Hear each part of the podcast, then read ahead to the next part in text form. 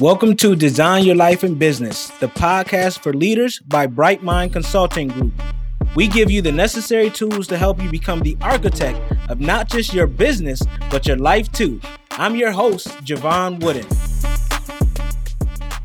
Hey, my dear friend, how are you, Sabrina? I'm well. How are you, Jevon? Doing well. Excited about this one. Sabrina is actually my friend. We go back a few years, so this one will be good.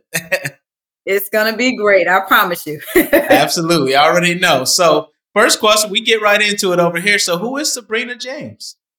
So, Sabrina James, I guess I don't like to be defined or put in a box, but I can give you some of my characteristics and some things that I enjoy doing in my profession, obviously. There's many different layers to me, but first, obviously, I'm a child of God. I'm a mother, I'm a business owner. I have an accounting firm called AccounTAXstic. And I also love working out, business networking as well, too. So that's just some layers of who Sabrina James is. now, I love it. I love it. So the name AccounTAXstic, how did you come up with that for your accounting firm? So I struggled with a business name in the beginning. I think I switched it two or three times. I think I reached out to you about the very first one. You was kind of like, ah. So I wanted something that had a meaning behind it. Instead of have a fantastic day, I like the accountastic. So it's more of an acronym before accounting and taxes. So that's two of my main streams of business, and I put them together. And I said, "Oh, I like it." Now it's kind of hard for people to pronounce and spell, but again, as we grow and, and become very popular, I'm sure everyone will be pronouncing it correctly pretty soon. Absolutely. And I love how you did the play on words, putting it all together. I thought that was clever when I first saw it. So, yeah, everyone's getting to know it. We see that you've been in Bloomberg. So, we know that you're getting some traction, right? So, you just wrote for them a few times. So, that's what's up. And now we're bringing some of that knowledge over to the Design Life and Business podcast. So, you know, I'm about to ask you about some accounting questions, right? So, so first is we're gonna go with some softball ones. What started your interest in accounting? Well, I fell into it. I worked in property management for six years. At a young age, I was a leasing consultant, worked my way up to assistant manager, and then a property manager. I had no clue what accounting was or had any interest in accounting until I had my son and then I took some time off and decided to try to maybe do something different. And I had a recruiter reach out to me and say, Hey, you know, we see that you have Yardi software experience. What do you think about becoming a property accountant? And I thought about, I don't know, it seemed a little and you know, intimidating to me at first because at that time I didn't have any knowledge of accounting, but I have already acquired those skills as a property manager and didn't realize it. So as a property manager, I was making sure the purchase orders invoices was in there processing payroll for my staff, coding invoices. So there was a lot of accounting skills I acquired. And that recruiter really helped revamp and highlight some of my accounting skills that I did as a property manager and assistant manager. And I tell you, the floodgates open. I have so many companies reach out to me because just that single software that I had, and obviously my level of professionalism as well, too, that I've never lacked a job since I've been in the accounting world. So I enjoy working with numbers behind a computer any day than having to deal with residents come in your office all day long or have to go through the burden of evicting cl- uh, residents as well too. Absolutely, and we know you're very good at what you do. But I'm sure, like the jump from you know working in that residential setting where you're getting that check to becoming that entrepreneur and owning AccounTAXstic, it probably wasn't easy. So, can you tell us a little bit about what that journey looked like for you? Sure. So when I started AccounTAXstic, I didn't seek out to start my own business per se. I didn't say, oh, I'm going to start this big successful accounting firm. That was not in my mind. I can remember when I graduated from Georgia State University, moved here to Maryland, and I took a job out in Silver Springs and sitting in traffic after I dropped my son off, sitting in traffic for an hour to get to work. I was just like, I didn't go to college just to come back and do this again. You know, I'm well off in my career at this point. So I would listen to a lot of YouTube videos on how you can get multiple streams of income. So one of them was getting a side gig or doing extra little things, investing, real estate investing, a lot of things I would read and learn about.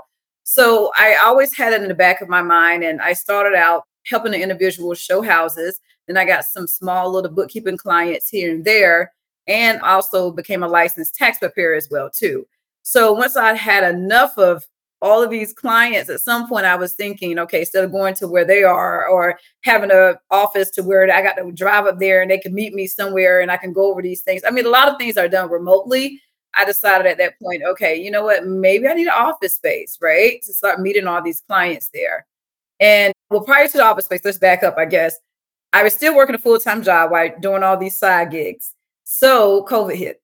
I got laid off, which at that time I knew it was coming. I was not disappointed. I was happy with my little unemployment at that time. I had my side gigs. I was able to give more time to other clients. Then I thought about, okay, maybe I need an office, right? So I got an office space so I can have more clients come into office, tax clients, bookkeeping clients, and then I got made sure I got into a space where I can add another teammate as well too. So it kind of took off from there it wasn't like, oh, I'm going to be this accounting firm, I'm being Bloomberg, I'm going to be whatever. I, the funny thing is, I used to listen to Bloomberg in the morning time. So to be a writer for Bloomberg, write tax articles for them, and to be featured in Spotlight with Bloomberg Tax was just really like a wow. All of this happened within a year and a half, almost two years. So April 15th made my business two year birthday. I gave my business a birthday. And it's April the 15th. So I have a two year point. But yeah, so it's been taken off nonstop. A lot of people do ask me, Are you afraid of not making or whatever? I've always been great with budgeting my money. And I'm a totally fake believer as well. I calculate the risk, but I'm also one to take the chance. And I believe, you know, like this is going to work for me. And nine times out of 10, it does.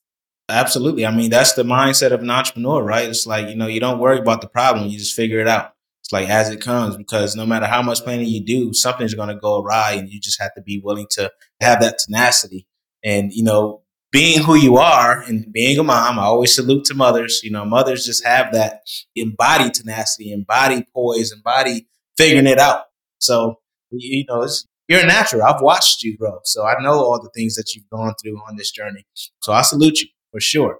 What's the difference? You mentioned bookkeeping as well. What's the difference between an accountant and a bookkeeper? So there's a huge difference. Accounting, I guess, is more of the bigger process.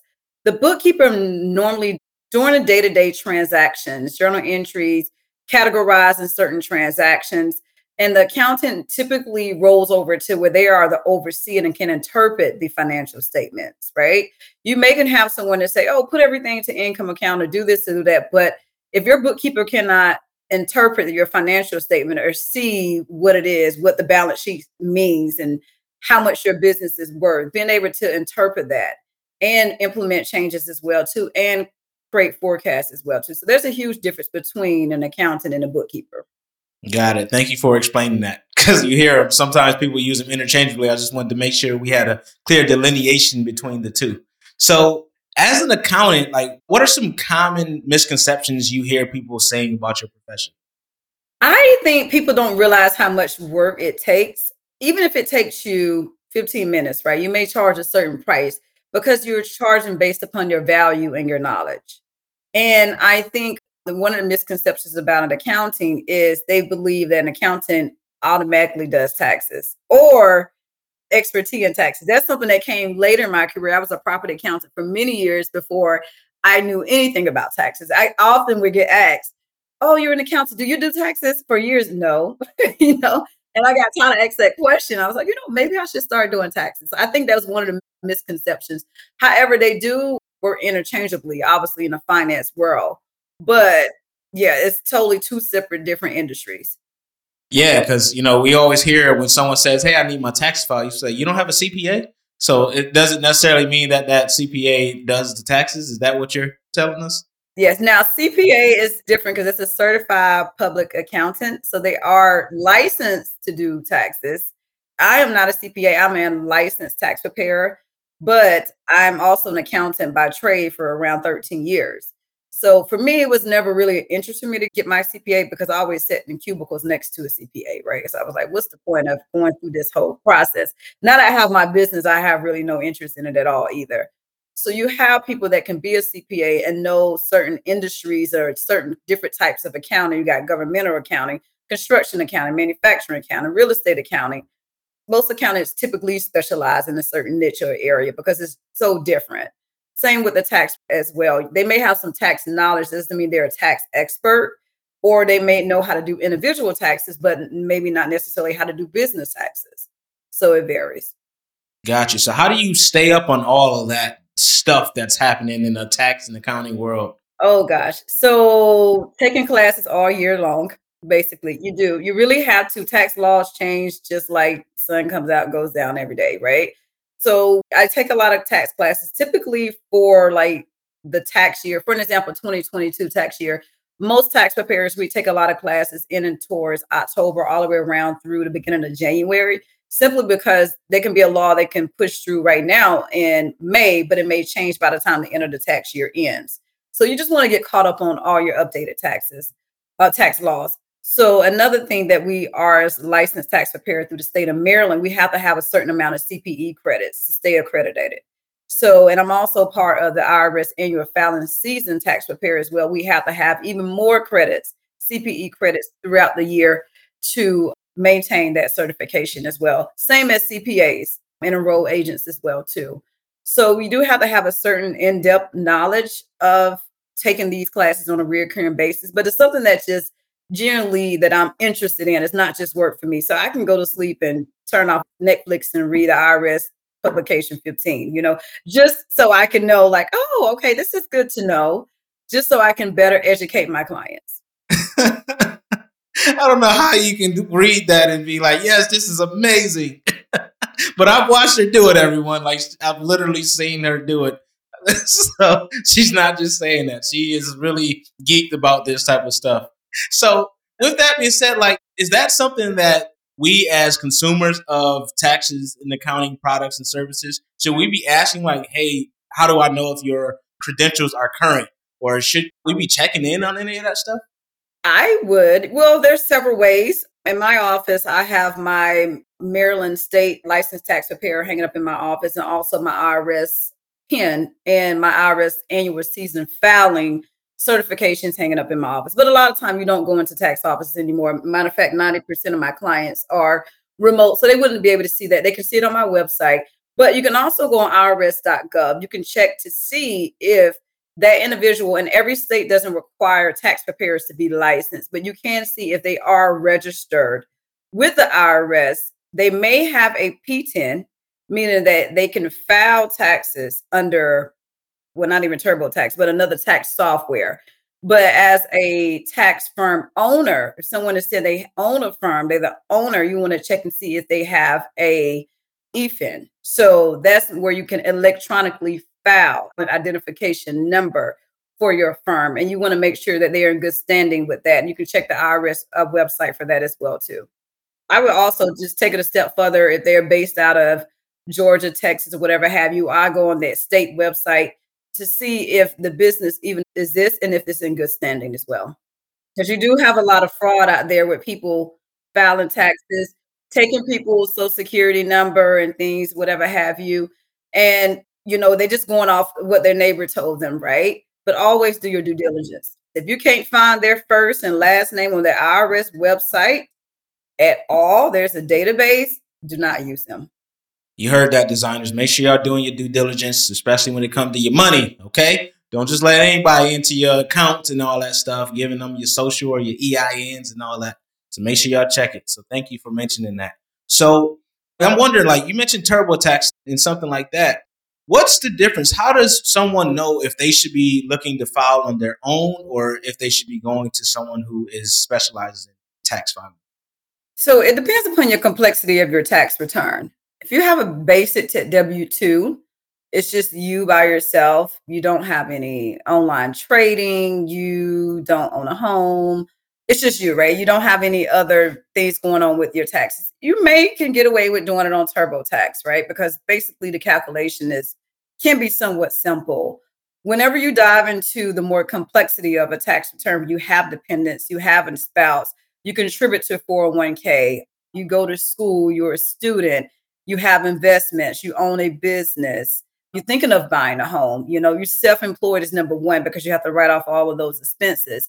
Then I definitely believe that you should get someone who specializes in business taxes or specialize in that arena of tax preparation and also have knowledge that can articulate to you as to how they can save you money in taxes and then also some recommendations. So a lot of my clients come back to me every year simply because I do their tax return, but I also give them recommendations as to what to look for for the following year as well. And that's something that you can't get on TurboTax.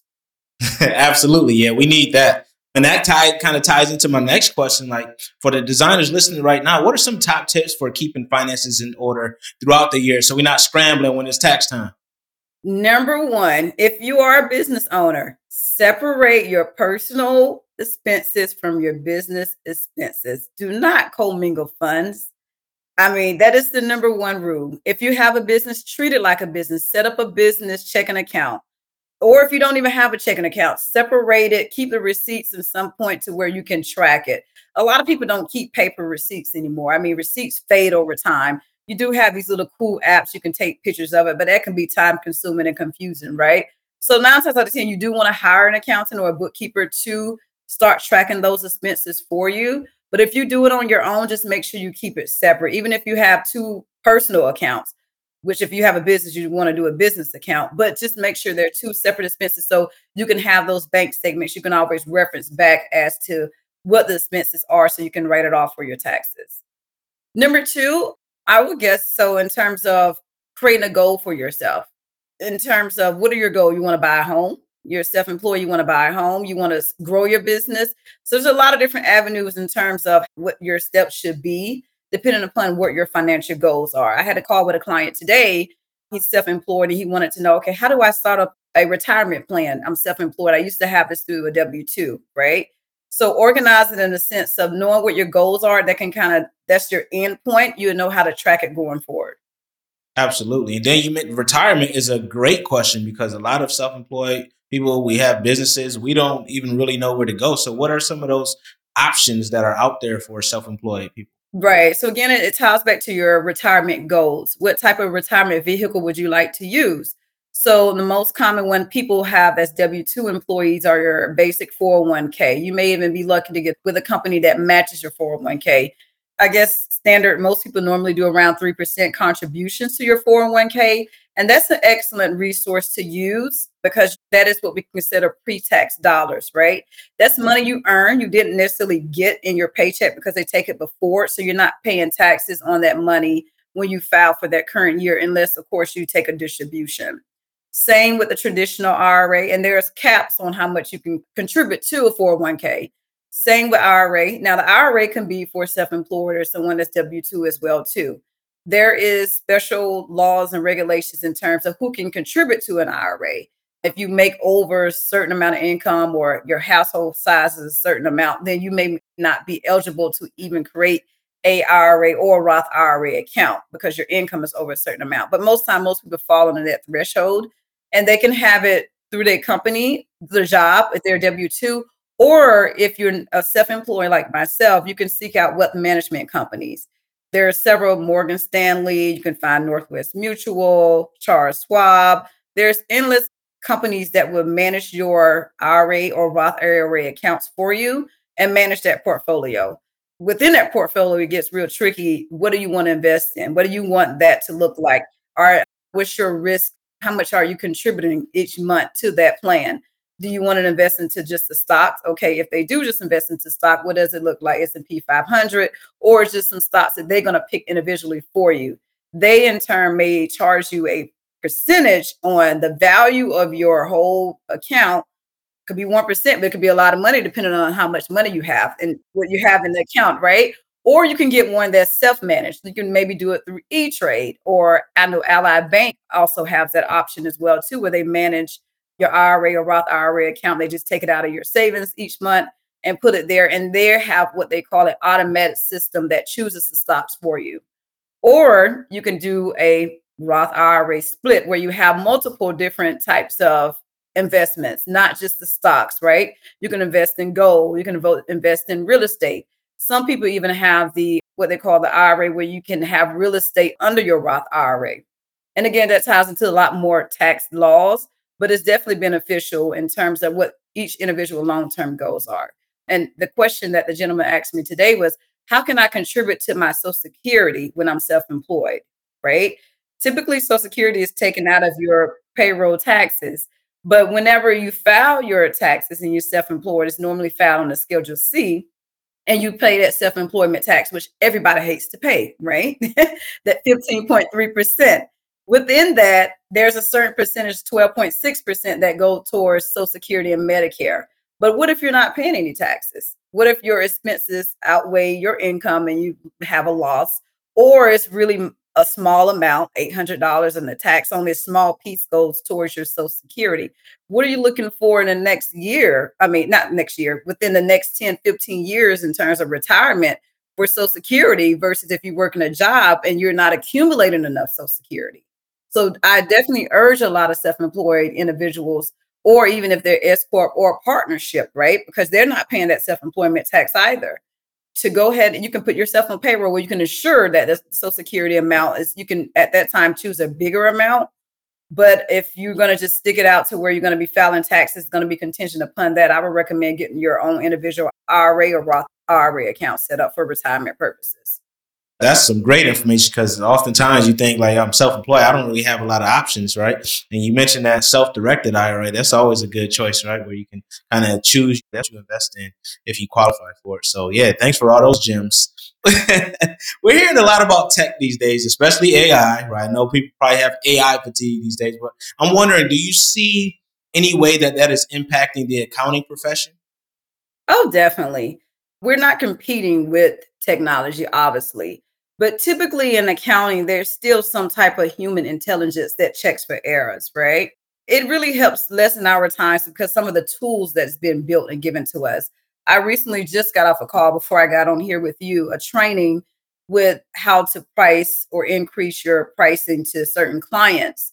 And he offered a certain type of software that does it for you so it can tell you you have five different types of services you want to offer and it's easily chosen based upon which income level this person is. But anyway it, it automates it for you. So you're not scratching your head trying to figure out well how much should i charge them for this? What's the market rate for this? How much can they afford? It breaks it down to the monthly amount that they recommend.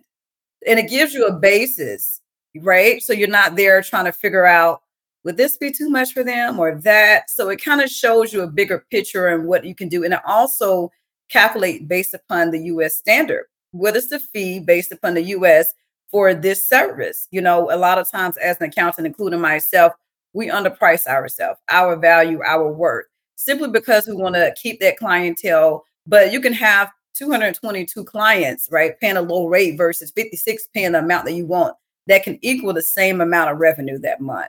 So again, it's not even about how many clients you have, but the quality of clients that you have and being able to use automation and technology to articulate and explain that to the client that is really helpful. Yeah i mean that's something we could use in the the consulting world right? That value based pricing you know just how much should i price? That's a pretty cool tool that i haven't seen yet so you just put me on to something create the software, Jevon. I know you're smart. Yeah, absolutely. I need that. There's another one. I believe it's called Chatbot. You ever heard of that before? Chatbot. Uh, I don't think so. So Chatbot is basically if you want to write an article, but you have some keywords or a couple sentences, it kind of create it for you in your own level of expertise. So to save I haven't used it. Someone recommended it to me and I'm hoping I'm saying the name of the business correctly. Oh, is it Chat GPT? Maybe that's what it is. Well, I think there is a chat bot like on the App Store. That's probably where you got that from. But yeah, because there's a bunch of them that popped up using Chat GPT software. That's exactly what it's Chat GPT. Yeah, that one's amazing for sure. I, I know I use it. I hope everyone's. You use it? I have never used it before, but it's something that I'm interested in. Yeah. I'll show you how to do it because it's, it's really prompt engineering is where you're going to get the most bang for the buck so you can create craft things and teach it and train it and all that stuff. But yeah, it's pretty cool. So you, as an accountant, I'm sure you can use it in some way, writing all those boring drafts and stuff that you have to write. so, speaking of ethics, what role does ethics play in the accounting world? So, ethics is number one, definitely. You want to be able to trust any individual with your money. And not only that, to make sure that they're advising you correctly as well too. I wouldn't name, but in the past years, I've worked with some people before, and I was just kind of like, trying to cut corners and do little things and whatever have you, it's not worth it in the long run. And then I may get a client request that may just ask me, well, can I just do this or do that? And I'm like, no, you know, you may not feel like you have a lot to lose, but my line and my reputation is on the line. So yeah, ethics to me is everything. People hold money dear near to their heart, and I pride myself off of being, you know, ethical. That no one can say that, oh, she did this or told me this or this was incorrect or took any money from me or whatever have you. No, I clearly explain everything to my clients and I make sure that they're in compliance with the IRS and then also the general accounting acceptable principles as well too. I was gonna say, what happens when you fall out of those accounting principles? Like if someone does something wrong. So there's a lot of things that can happen. For an example, the earned income tax credit or the child tax credit or someone claiming to have a business but don't have a business. The IRS is now finding tax preparers for not doing what we call a due diligence check.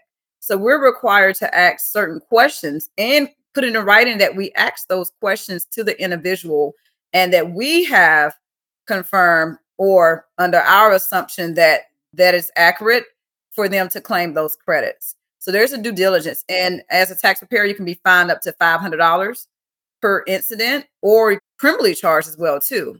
And some things I've went to some certain classes during tax season where one of the instructors gave an example, which she didn't know. Someone was giving him false W-2s. There was probably uh, 12 or 13 people just coming to him. But you know, word of mouth gets out.